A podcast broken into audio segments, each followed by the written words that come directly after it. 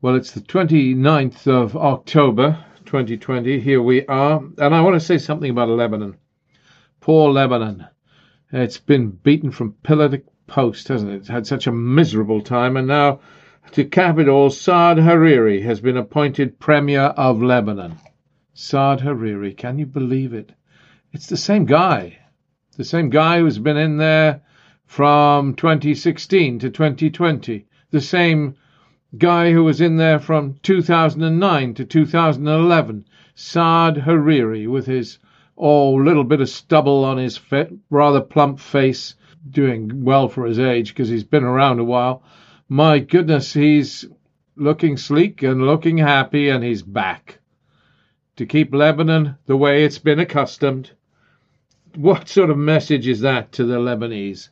I mean, what sort of hope do they have? The elite will go on being the elite. What deal is there to bring an end to this dominance of Lebanon by this corrupt elite that sucks the blood out of the veins of the people of Lebanon? It is staggering, isn't it, really? Sucks the lifeblood out of the people of Lebanon like a vampire sucks the lifeblood from its victims. And the world stands by. Does it even really express its disgust at what's going on in Lebanon? It is astonishing, isn't it, that this country endures so much for so long and is allowed. I mean, this is extraordinary, actually, quite extraordinary. Currently, the IMF is lurking in the wings. Just to beat all on top of a plethora of blood-sucking vampires Lebanon already has to deal with.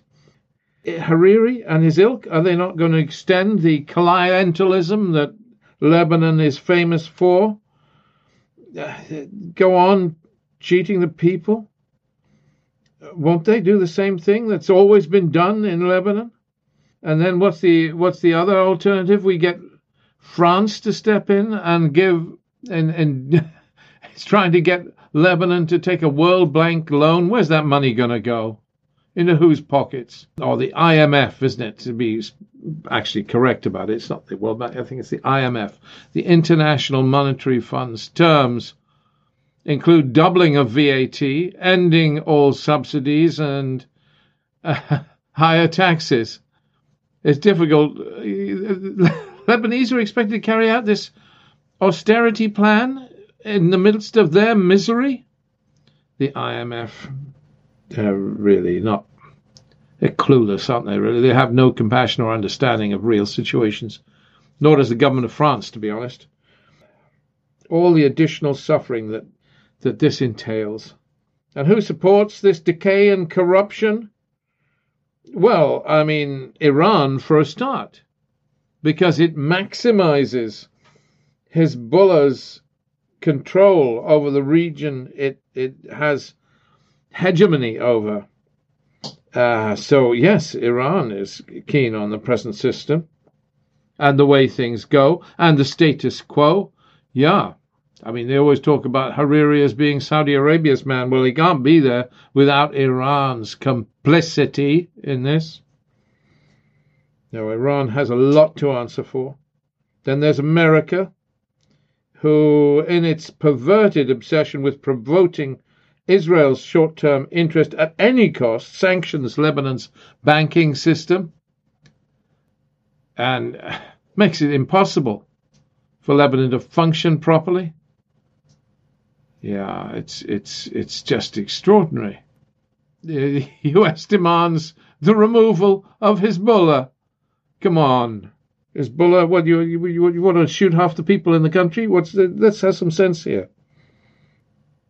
I don't know. I mean, Hezbollah were the only thing that defended Lebanon against Israel in the 2006 war. Otherwise, Israel would have taken most of Lebanon, and of course, Israel was forced back and was forced on its uppers. It was in real trouble.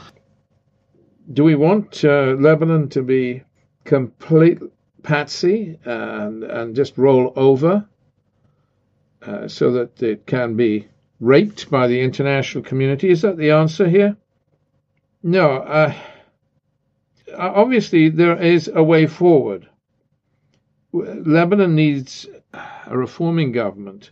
Maybe Parliament can do this. Maybe Parliament can get its act together and stop the ministers, the corrupt ministers that are likely to be appointed. Maybe Parliament can do something. Because Lebanon needs a fair electoral law and a bicameral administration. Under the Taif agreement, Lebanon was supposed to have two houses, a two-house parliament, an upper chamber and a lower chamber. The upper chamber was kind of the sectarian playground. The lower chamber, the directly elected chamber, was the... so the upper chamber is like a House of Lords or a Senate. The lower chamber, like a Congress or a House of Parliament, was supposed to get on with being fairly elected under a fair election law. I mean, at the moment, Lebanon's election law is insane. I mean, insane. So people from Beirut have to go back. It's like back to the Bible days, the days of the census under Pontius Pilate. When those of you that are Christians, you remember how it went. Jesus had to go back to Bethlehem from Nazareth. The baby boy had to go, because that was where they voted, because that was where they did their taxes. That's where they counted the census. Well, I know somebody, a dear friend of mine, he lives in Beirut. He has to go back to the Bekaa Valley to vote because of the archaic electoral system they have in order to promote factionalism and clientelism. The electoral system itself, the electoral law, is fundamentally more than flawed. It's fundamentally corrupt because it serves the self-serving elite from the various factions who want to preserve their money-spinning positions, the ministries that fall to them and so on. So the electoral law is completely wrong. It's gerrymandering. I mean, we've heard of gerrymandering, where you adjust constituencies. People accuse Bahrain of gerrymandering constituencies. You know how it is. Yeah? A constituency will be manipulated so that the Sunni vote in one area will come together strongly. Anyway, you know how the Sunni vote will be manipulated to advantage a community. I don't mean to put Bahrain down, because Bahrain is nothing compared to Lebanon. Bahrain has the cleanest hands in the universe compared to Lebanon. The Lebanese elite manipulate the vote, gerrymandering constituencies to such a degree that it is so perverse it's beyond comprehension.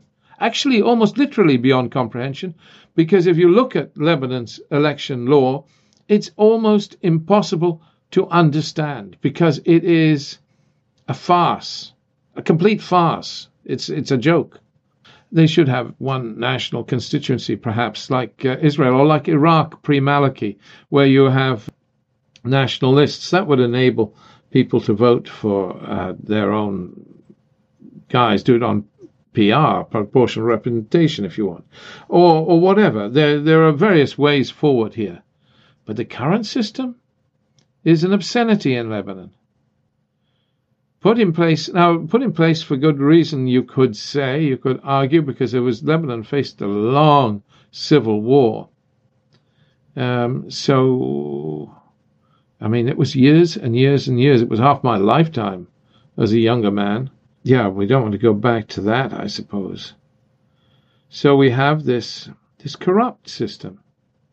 Surely there's a better way. Surely it isn't corruption or war.